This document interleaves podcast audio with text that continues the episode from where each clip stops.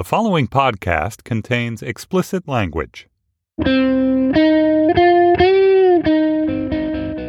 It's Friday, January 20th, 2017. From Slate, it's The Gist. I'm Mike Pesca. Today, I saw a new president give a short, blunt, unnuanced, often untrue address to a citizenry, all of whom he represents, but many of whom he is unconcerned with. Others interpreted it differently. They saw things a bit deeper in there.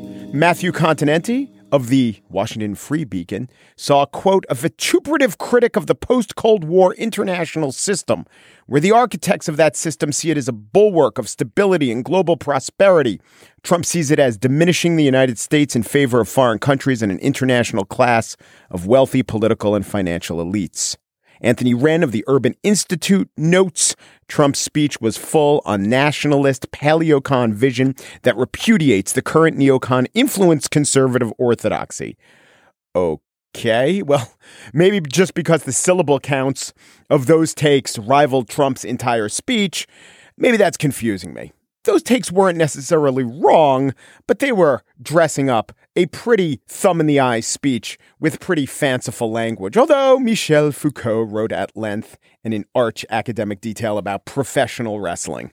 And it wasn't just conservatives who gussied up the speech into being something bigger than it was. Edward Luce in the Financial Times said that the combative address will go down as a turning point in America's post war role. No, I think the fact that he's president will be the turning point, not that he gave a speech about that. My big insight into the speech is just how worthy of deep examination it was. And I don't mean by that, let us not pay attention to this man lest we normalize him. He is president. We should note a couple of parts of the speech, if only to subject him to the quaint practice of fact checking. There were a couple moments that stood out, like this An education system flush with cash but which leaves our young and beautiful students deprived of all knowledge. Flush with cash. Spending per pupil has fallen three straight years. It's lower than before the Great Recession. It's also wildly disproportionate, even within states like in California. The Shoreline Unified School District spends 18000 per student. The Ripon Unified School District spends less than 7000 Okay, next sentence. And the crime and the gangs and the drugs that have stolen too many lives and robbed our country of so much unrealized potential. Needs to be said that crime is up ever so slightly in the last couple of years, and it's down, way down compared to 10, 20, or 40 years ago. But these were the few assertions, the few facts. This speech offered no new insight beyond Trump's usual inward looking bellicosity that he gave to us time and time again on the campaign trail. I know legions of media were on hand to parse and to pick over. I mean, don't bother. I don't mean it as an insult. I mean it just practically. Trump's mode of communicating is by tweet, by jab, by jaw jutting forward declaration. When he carefully considers his words, he offers up very little that has resonance and very little that actually reflects what his true policies are, what his true personality is. There's this idea that we should ignore his tweets or some of his tweets or tweets about Saturday Night Live or Hamilton. I say no, his tweets are his true nature. His formal speeches are but a guise. They're Eddie Haskell buttering up Mrs. Cleaver. Or they're pictures, if you ever seen them, of Eminem at a court date wearing a suit. It's not really who he is. And yet, we delve in on today's show. I spiel about the world beyond Trump, specifically the the world. You'll see what I mean. And also, we have a Gist Plus segment if you are a Slate Plus subscriber. But first, back to back to back interviews. There's a man who wrote an inaugural address. There's a congressman who sat out this inaugural address. But first, Slate writer Will Saletan who watched this inaugural address, so I could ask him if any of it matters.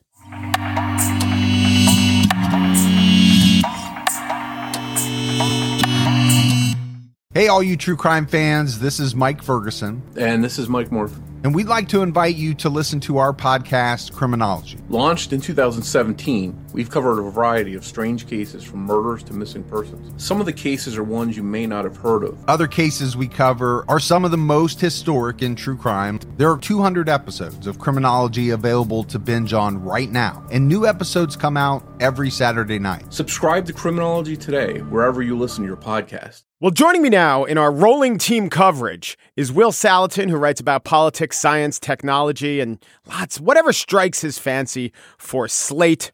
Hello, Will. How are you? Hey, Mike. Doing great. How long could Donald Trump pound on the theme of hopelessness now that he's the leader? Yeah, that's a little tricky. Uh, this, it's really funny. I was just watching the speech, and you know, you're sitting there watching it, thinking, "Well, this is just like Trump's campaign speeches," and then you're like, "Well." you know, it's one thing to give those speeches when you're running against the incumbent administration. And, you know, the little problem is that half an hour ago, he just became the incumbent administration. So it's highly unsustainable, I think, this strategy of his. Although I have been looking back at past inaugural speeches, and both Clinton and Obama came in during difficult economic times, and they pivoted. They acknowledged the times, but then offered a message of hope. So here is Trump coming in amidst pretty good and improving economic times, and he's doing the exact opposite. That might be a genius move. Like if he says things are terrible, and then if things just improve at the rate they've been improving, or even a little less, he could say, "See, I made him better." Yeah, it's uh, well, the the retrospective part of that is very Trump, right? It's all it's all marketing. So first of all, if you're going to buy a property off of somebody, you want to talk about how lousy the property is, right? Right. Everything you do to it's going to be great by comparison. So he's doing that part of the job and trying to sell it. The problem is that you if you're if you buy a property, you can hire people and control everything and fix it up. This job he just walked into is not like that at all. And if he thinks, I mean, I suppose if it doesn't work out, it doesn't work out, and you know, it doesn't cost him anything to have pretended, but the upside that he is selling about how he's going to fix everything and bring back your jobs and every, we're all going to win so much, that is going to be really tricky to deliver on. So, you know, credit to him for for for playing this uh, low balling of the property, but the the other end, I think he's going to have a lot of trouble with. See, I agree with you, but I place both of us in the fact based community, and he's really good at governing by anecdote. I I save these seven hundred jobs, I save these eight hundred jobs people tend to rally around that. Maybe he knows something we don't. Maybe we're in the age because we've siloed off our information, because fake news is so important, because we can't even agree on a basic set of facts. Maybe we're in the age that if we could sell the anecdote, it's better than having real achievement. Yeah, I, you know, in that sense, the Trump strategy is kind of a bet against reality. I mean, mm-hmm. reality is sort of an aggregate. You know, it's a bet that if I can create a story where I, you know, find a company and they're going to export 2,000 jobs and I get them to keep 700 of them here, that I get so much credit for that that people don't particularly notice the bite in general of all the jobs that will continue to be lost, say, to automation. I, I think he's wrong there, but yeah, I'm one of the many pundits who thought he was wrong in some of his prior guesses to that effect. So maybe I'm still wrong, but I really feel like this is my feeling about Trump at this point. This is all the big short. You know, if you watch The Big Short or you read The Big Short, these guys who saw the stock market bubble in 2007, they they're all in dismay that they keep being wrong that it's going to collapse, and they start to right, wonder, right. am I wrong? Am I crazy? But it turns out they're not wrong. It just took the fundamentals a little longer to register. So I think that's kind of what Trump's walking into. That's my guess about where we are today. Okay. I like the big short analogy insofar it's people who knew they were right, but they got a little nervous because it took so long for them to be proved right. But in the specifics, I mean, what they were right about is that we were sitting on a bubble and they were saying bubbles have to burst. But in this case, America is not a bubble. It's the opposite. Things are improving, things are gradually improving, but we're not realizing it. So, like, that's not a bubble that's going to burst. That's a bubble that's, or I don't even know it's a bubble, but that that's the good times that possibly could keep on being good. Yeah, the, I mean, Obama basically left Trump with a good economy. Yeah. So your your projection there, you have a good basis for that if Trump doesn't screw it up. Um, the problem is, first of all, is that Trump might screw it up because one of the things he can do with some of his rhetoric is start a trade war. Um, the other thing is there are processes going on that, despite the aggregate improvement in the economy, things like automation taking jobs or capital flight, Trump is really limited in his ability to affect either of those in general. I mean, he's told people that it's the Mexicans who took their jobs. He is not really dealing with the automation, which is the far bigger problem, as all economists will tell you. And so, you know, that even if the aggregate numbers continue to improve. They were good for Obama too, and that really didn't help the Democrats enough. It's the bite that, the, for those blue collar jobs that are lost in the Rust Belt, it's going to be really, really hard for Trump to deliver on that. Yeah, and I also think that because he emphasizes manufacturing and factories so much, as if that were the economy, it will be hard for him if he were to pivot to point to other sectors of the economy. Like for him, that's the stand in of how we're doing. And there's no way that those jobs are coming back. So that, I mean, I'm sure that the fact based community will try to, you know, connect the dots between that reality and what he says. And maybe, you know, in two or three years, he'll start talking about other aspects of the economy. And then I guess it's just up to, it's just up to these, these are fellow Americans who I just do not have a good sense of anymore to decide which is the more compelling argument. Yeah, and you know, in, he's also made some other promises here, or other implications of promises that are also going to be really difficult. He's he's promised to eradicate uh, radical Islamic terrorism from the face of the earth. Now, yeah. if you know, in a few years, he's done his best and is basically where Obama is, which is you put out the fire in one place and it comes up in another, then it's going to be kind of hard to explain how he delivered on that on that promise. Another one was about the military. He said, "We spend all of our money trying to build up other countries' militaries and not on our own." Now that's just, you know, ridiculous that the amount the, the, relatively small amount of money that we spend subsidizing militaries abroad will that if we somehow don't spend that money that that's going to make up you know trying to do a defense buildup of the magnitude he's talking about is going to be really expensive in addition to you know the fact that he doesn't want to deal with entitlement. So he's going to have a ballooning deficit, a ballooning debt, and he wants to do this military buildup, and it's way more expensive. And plus, the infrastructure is way more expensive than he's telling people. So these are all going to be promises that he's. It's all. It's basically impossible for him to deliver on most of these promises in a four-year term. Right, right. And so if we hold him to his promises, he's going to be screwed. But then again, maybe we're thinking literally and not seriously tell me something, buck me up about my declining faith in enough of the American people, as we define it electorally, to be able to see through what we both think are going to be his inevitable failures. I, I can't really buck you up here, Mike. I, it's here. Here's what I would say about that. The problem that the uh, electorate had with Donald Trump in terms of assessing his promises rationally was that he had never held office. He had essentially no record to compare to his rhetoric. So people were willing to, to give him a flyer. Let's see if a businessman can do the job. And none of that lack of scrutiny will apply to him once he is in office. He will now be a politician. He will have a record. So there's not particularly a reason to believe that people will be less vigilant in assessing his record or less harsh in punishing him than they have been with any other politician. So that's where I think some of the fundamentals of politics will reassert themselves over the next couple of years. Right. And I would also say, to buck myself up, that all he had to do was uh, appeal to people more than Hillary Clinton did. And now, uh, until he gets a rival in three years, he has to appeal to right track, wrong track. He has to appeal to, you know, do you approve or disapprove? He just has to appeal not more than some other flawed figure, but he has to appeal to people's uh, sense of rationality and progress. Yeah, I, I, I, and, and I would distinguish here between having some hope in the American people and having some hope in Trump himself. Um, I say this with, with, with no help, with no hope in Trump himself. I don't see any evidence, although I will give him a little bit of credit the most interesting thing to me about the, the inaugural address, I counted three uses of the word I in that entire speech. Now, for Donald Trump, that is an all-time low. So he read from the prompter, and the people around him made sure he didn't talk about himself. but in everything else he has said over the past week, he has talked extensively about himself, um, his grudges, the people who weren't nice enough to him, the credit he didn't get. Um, that's going to persist. He is a man of low character, and he will be that. The larger question of whether America has lost its mind, I don't think that is true. I think that America gave this guy a chance. They were unhappy with the status quo. They were impatient. But that impatience will persist and it will apply just as harshly to him. Well, once again, Donald Trump hitting an all time low, but this time a good all time low.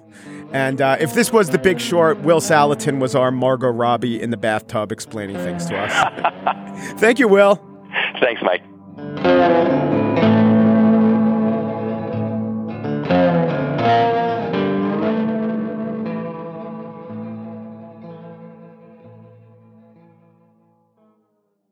Congressman Mark DeSaulnier represents California's 11th congressional district, Contra County, Contra Costa, California, and he uh, skipped the inauguration. Hello, Mr. Congressman.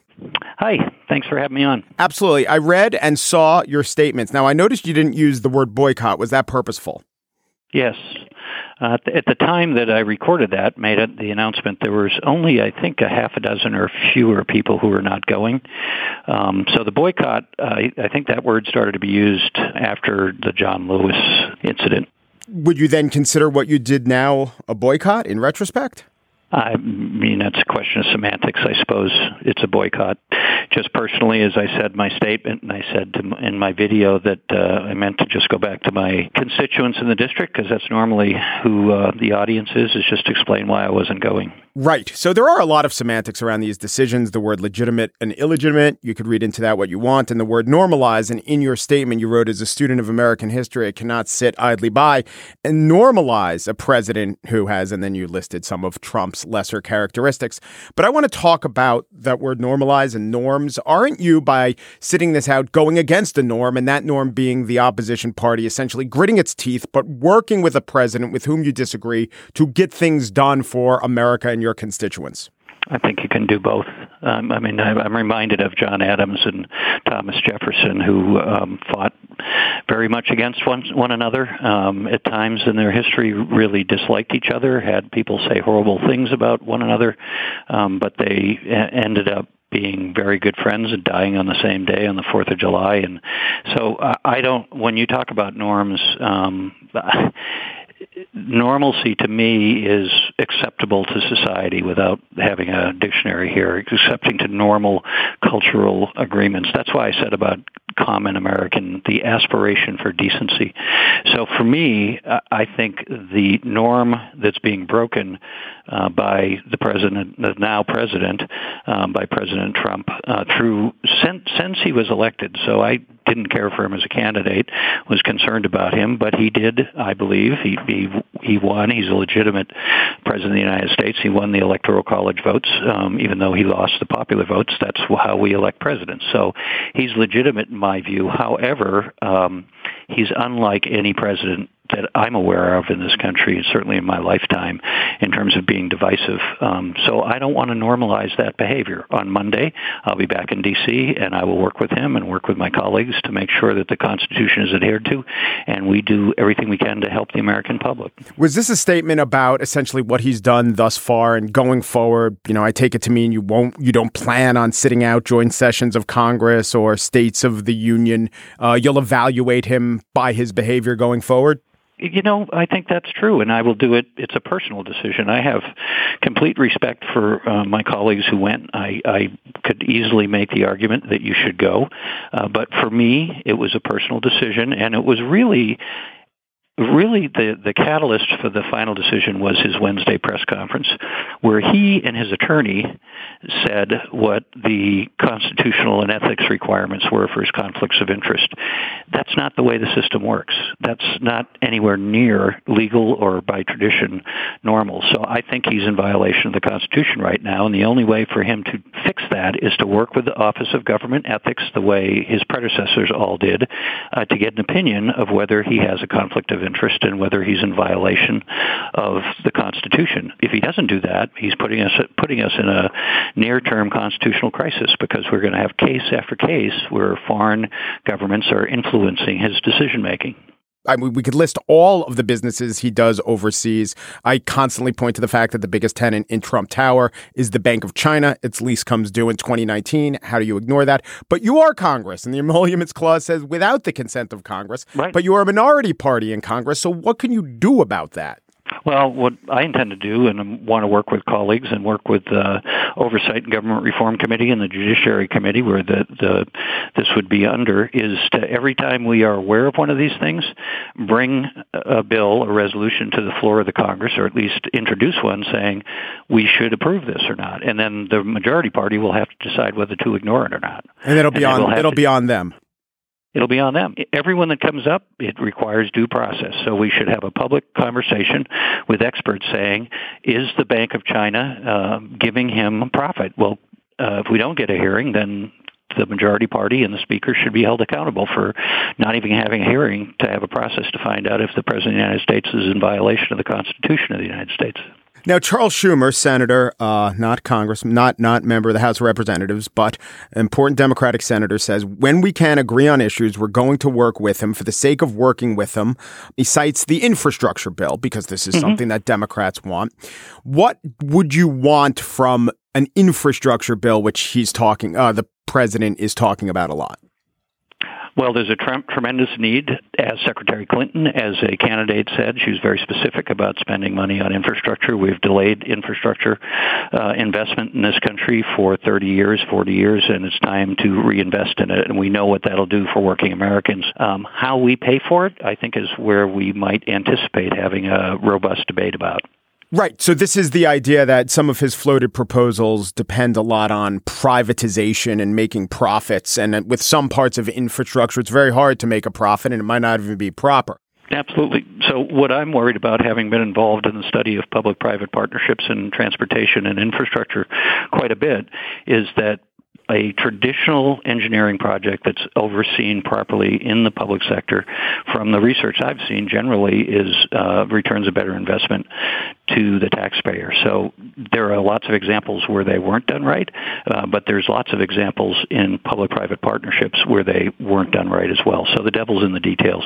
I don't think you can do the kind of infrastructure program that we need to do on public-private partnerships efficiently. The cynic in me thinks that this is all a setup. This is a bait and switch. So I understand you have to serve your constituents and you have to make their lives better and not worse at, any, at every turn. Yet there's a part of me, I look at the Democratic Party and so much of their arguments is we're here to guard Social Security. We're here as a bulwark against, you know, uh, raiding federal programs you're always pulling the irons out of the fire to some extent. Is there something to be said for, look, we don't want it to happen, but maybe the public needs to see the consequence of some of these terrible ideas, like blowing through the debt ceiling? I don't know, maybe that will be a generational corrective to getting these terrible ideas off the table. What do you think about that? Well, that's a horrible risk to to to go through, if you ask me. Now, I think it has to be taken, like in blowing off the debt ceiling, so that the Republicans all of a sudden realize that the American public didn't accept that. Um, that old expression in politics, never murder a political opponent who's committing suicide. So there are instances where I would say, let them go ahead. But I, in good conscience, I think you have to fight for what you believe in all the time, and I, that's what I intend to do for whatever time I have left in Congress. Mark DeSaulnier represents California's 11th congressional district. Thank you for your time. My pleasure. Thanks for having me on.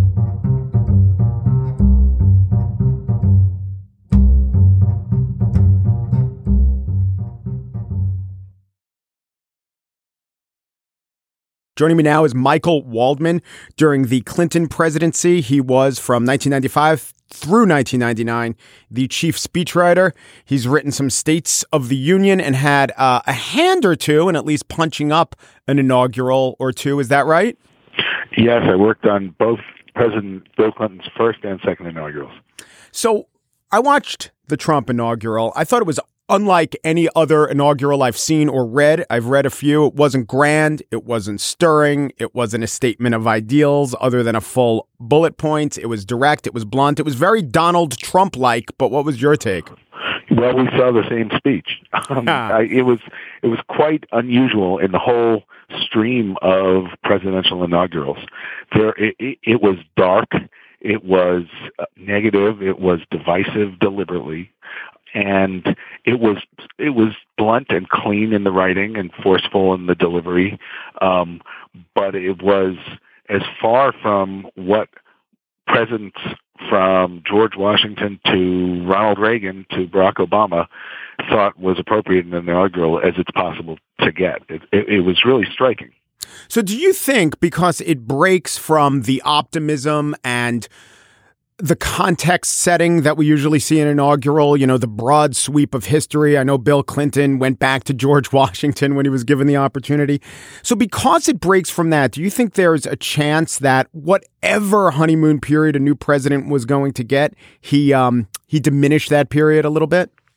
When you look at these inaugurals, a first inaugural in a way is easier to write and give than anything else because you come in and say we're making change. Yeah, and there's such and, goodwill and, behind you. Yeah, there's goodwill behind you, and you especially can tap that if there's a crisis. Well, the crisis right now is Donald Trump becoming president. He's bringing his own crisis with him. He's stirred the pot at a time when most presidents or presidents elect try to kind of calm the waters. So he didn't use the transition to increase his support, and he didn't use the inaugural either. I, I guess as a um, as a political matter, as a strategic choice, he was trying to deepen the enthusiasm of his own supporters rather than broadening that base. And there was some aspects of the inaugural that probably were very powerful to some people. The populism of talking about um, economic decline and how the establishment, as he put it, wasn't listening, and we were going to end that. I'm sure some people hear that and say, "Finally, someone is is talking uh, to me in my life." It's just the way he did it was so negative and and full of such. Um, uh, bombast that uh, it, it's hard to know whether it will even lead to policies in the administration. Yeah, and there is such a an industry around just rallying around the trappings of the presidency, and we see this from the press and even the public when on election night he just said some de minimis niceties, um, nothing so grand about reaching a handout, but it was it was nice enough, and people almost fell over to say, "Wow, could this be a new Donald Trump?" Perhaps he's mistaking the willingness of uh, even his opponents or people on the fence to give him a chance. Well, I, I was writing an assessment uh, of the speech as a former speechwriter. That's what we get called on to do every once in a while um, for, for a newspaper just now, and I found myself writing the speech was less racist than usual, as though that was a really positive breakthrough. in the sense that there's uh, the soft bigotry of low expectations, as uh, George W. Bush said in an earlier uh, inaugural address. Uh, but but people do still have a deep reverence for the presidency, and most politicians who find themselves in that office use that reverence for their own purposes. They they drape themselves in the trappings of the office because there is a, a way in which it's not just um, a political leader and it's not just the head of the government, but it's head of state in the way a monarch is in another country. Trump clearly revels in the trappings, the, the marching bands and the big planes of the presidency, but I think misses the whole point about the Constitution and, and the other stuff that people like about it. I looked at the speech. He didn't mention the Constitution. Right. He didn't use the word liberty. He didn't use the word democracy. He didn't say all men are created equal or any of the other lines, famous lines from the Declaration of Independence, which is something that presidents do. It's some, it's almost like a religious incantation in these speeches. And he didn't quote scripture some people might not like it when politicians quote scripture, but it's actually pretty common uh, in an inaugural address as part of the sort of civic religion of of the country. Bill Clinton, in his second inaugural, talked about racial healing um, and, and and trying to end the hyper partisanship.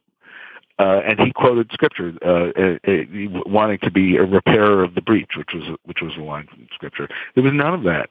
Um, so you know, it was an interesting set of of uh, of choices by Trump. You know, as you say that, it strikes me that yeah, he wants to be apart from the establishment and he wants to be seen as someone who's anti-elite.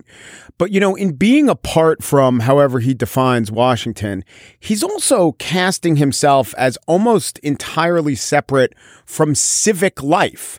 And uh, you know, there could be people who are pretty dangerous, like a lot of these Tea Partiers who always are railing and talking about the Constitution. But Trump just seems to be this phenomenon who is, you know, divorced from civics. Well, that's one of the things that worries me so much about him and others, many others.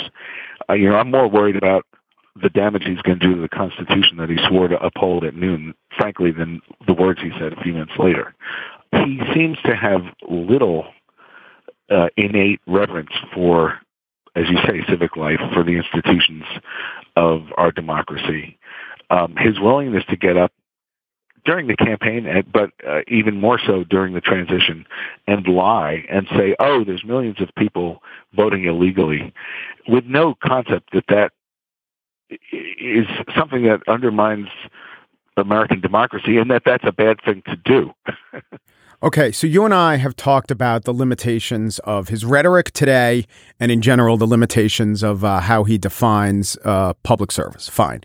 But I like to check myself before I wreck myself, and maybe we're getting it all wrong. Maybe we've bought too much into the power of the poetry of a speech, and maybe, you know, in 2017, jabs and Twitter and hot takes are actually the way to communicate with America. Well, look, all presidents, all leaders use whatever the means of communication is are, are that are available. I think, though, major speeches still have a pretty significant role. We saw his rallies had a big role. They were the essence of his get out the vote strategy. Uh, a lot of people will have seen this speech. His first good heavens, State of the Union address, will get, which is at night, will get a lot of attention. Today, in the inaugural speech today, he said several times, our goal is America first, America first. And he said, protectionism will bring us prosperity. He has the themes of Charles Lindbergh and the economics of Smoot-Hawley, neither of which worked out very well for the country in the 1930s. And he knows fully well that America First is the slogan of the anti-Semitic isolationist group that opposed U.S. opposition to Hitler. He knows he may not have known it the first time he said it, but he sure knows it now. And so, for a president of the United States to stand up there and say that, the rabbi who, who came on right after to give a prayer, I wonder what he was thinking. Yeah, although I think most Americans think that uh, Charles Lindbergh, Donald Trump, oh, I know what they have in common. They both had a plane.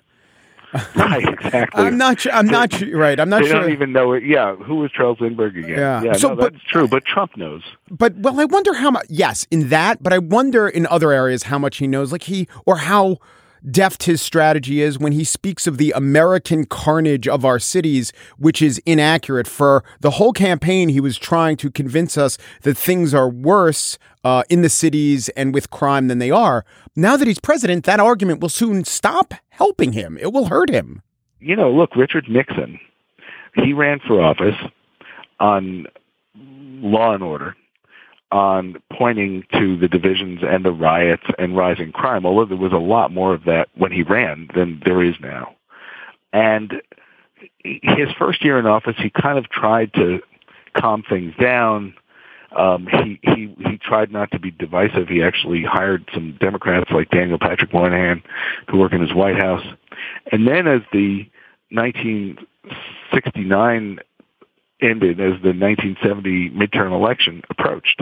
He switched strategies and went back to being divisive and saying uh, the, that rioters were on the rampage, and and he talked about the, that's where he talked about the silent majority, and uh, against the hippies and the protesters, and and some presidents, um, not many, but some presidents have continued to try to stoke those divisions while in office.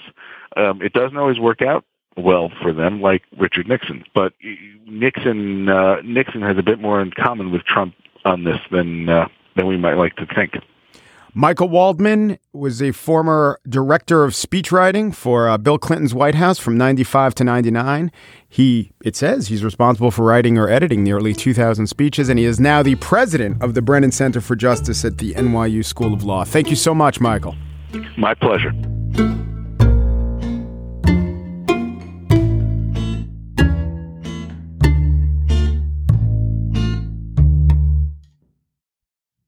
And now the spiel. First of all, in case you were in need of context, you heard Michael Waldman there mention Lindbergh.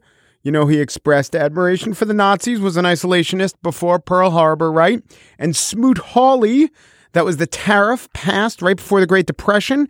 It was named after Willis Hawley of Oregon and Utah Senator Reed Smoot, whose name is an exact anagram of odometers. And now the rest of the spiel. I just want to focus on the rest of the world, the non Trump world. Dateline the Gambia, Yahya Jammeh, has ruled the country for 22 years, lost an election December 1st, refused to go, but now, with Senegalese troops amassing on the border, says he'll go. African strongman who refuses to leave. That's not so unique, but you know what is? The Gambia. Perhaps I could tell you that it's less than the size of Connecticut. Yeah, sure. But Connecticut is at least logically shaped, largely rectangular. The Gambia is this little squiggly insert in the west coast of Africa. It's like you were playing Jenga with the rest of Senegal and you wanted to slip one little piece in the middle. That'd be the Gambia. Also, the Gambia adheres to a brilliant organizing principle follow the river. You know how in Egypt you got a whole big country, but 95% of the people live along the banks of the Nile and in the Nile Delta? Well, Gambia said, screw the rest of it. We'll just take to the banks. They got this river, the Gambia River, and they traced the outlines of a country a few miles north of it and a few miles south of it. And in a bout of truth and advertising, they call the country the Gambia. Why the Gambia, though, and not just Gambia? I mean, the Congo is a river, but the country is Congo, not the Congo. So here's why. Because there is a committee on geographical names in England, and the Prime Minister of the UK, as the BBC explains, had a request. The PM actually asked that commission, could they be continue to be called the Gambia for a absolutely obvious reason at the time, that we've forgotten about it now. And that is there's another country being uh, made independent called Zambia. And they didn't want Gambia and Zambia to be confused. And now the Gambia is one of two countries with a the before it. Can you guess the other? The answer after this news about a country that people put a the before, but they shouldn't Ukraine. Ukraine has a far right, you know, Nazi esque guise. They're supported by the Russians, shouldn't surprise you. Their branding's unbelievable.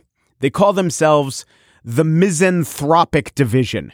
And now the Misanthropic Division has branched out to Brazil to recruit Brazilian thugs and Nazis and bring them over to Ukraine. The Misanthropic Division. So, this, of course, brings us to Russia. So, here in America, I don't know, eight months ago, we're all pretty suspicious of the Russians and their fingerprints on fake news. Now, it depends who you voted for, but there is a country that is foursquare against them, and that country is Sweden. The Russians have been threatening the Swedes for decades, and the Swedes don't like it. The Swedes just came out with a new study that traces all these instances of fake news trying to sow domestic unrest in Sweden. For instance, they found a forged letter purportedly written by Sweden's foreign affairs minister about seeking cooperation with the Islamic State. And the prime minister of Sweden said he can't rule out that the Russians would try to influence Sweden's election. So, you know what else the Swedes are doing about this? I'll tell you what. They created a plot line in a popular children's comic book to warn kids about fake news. Bamse, a cartoon bear who becomes strong by eating magic honey, has run into some fake news. I'll narrate this panel. Bamse blir inte stark av dunderhonig langre, which means Bamse doesn't get strong by eating magic honey anymore. And then Bamse adds, Jag lasti det på internet. I read it on the internet. But his wise turtle friend responds, Hardu kontrollerat källan? Have you verified the source? And I say let that be an international call to arms. Hardu control lerat kalan, to quote the wise Swedish turtle.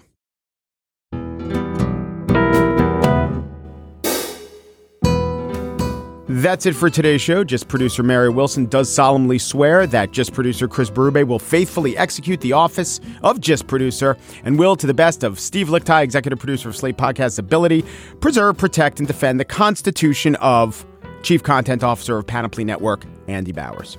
The gist. We could have been named the pointless anarchist trash can fire. Would have been timely. Would have been inaccurate. Umperu deperu duperu. And thanks for listening.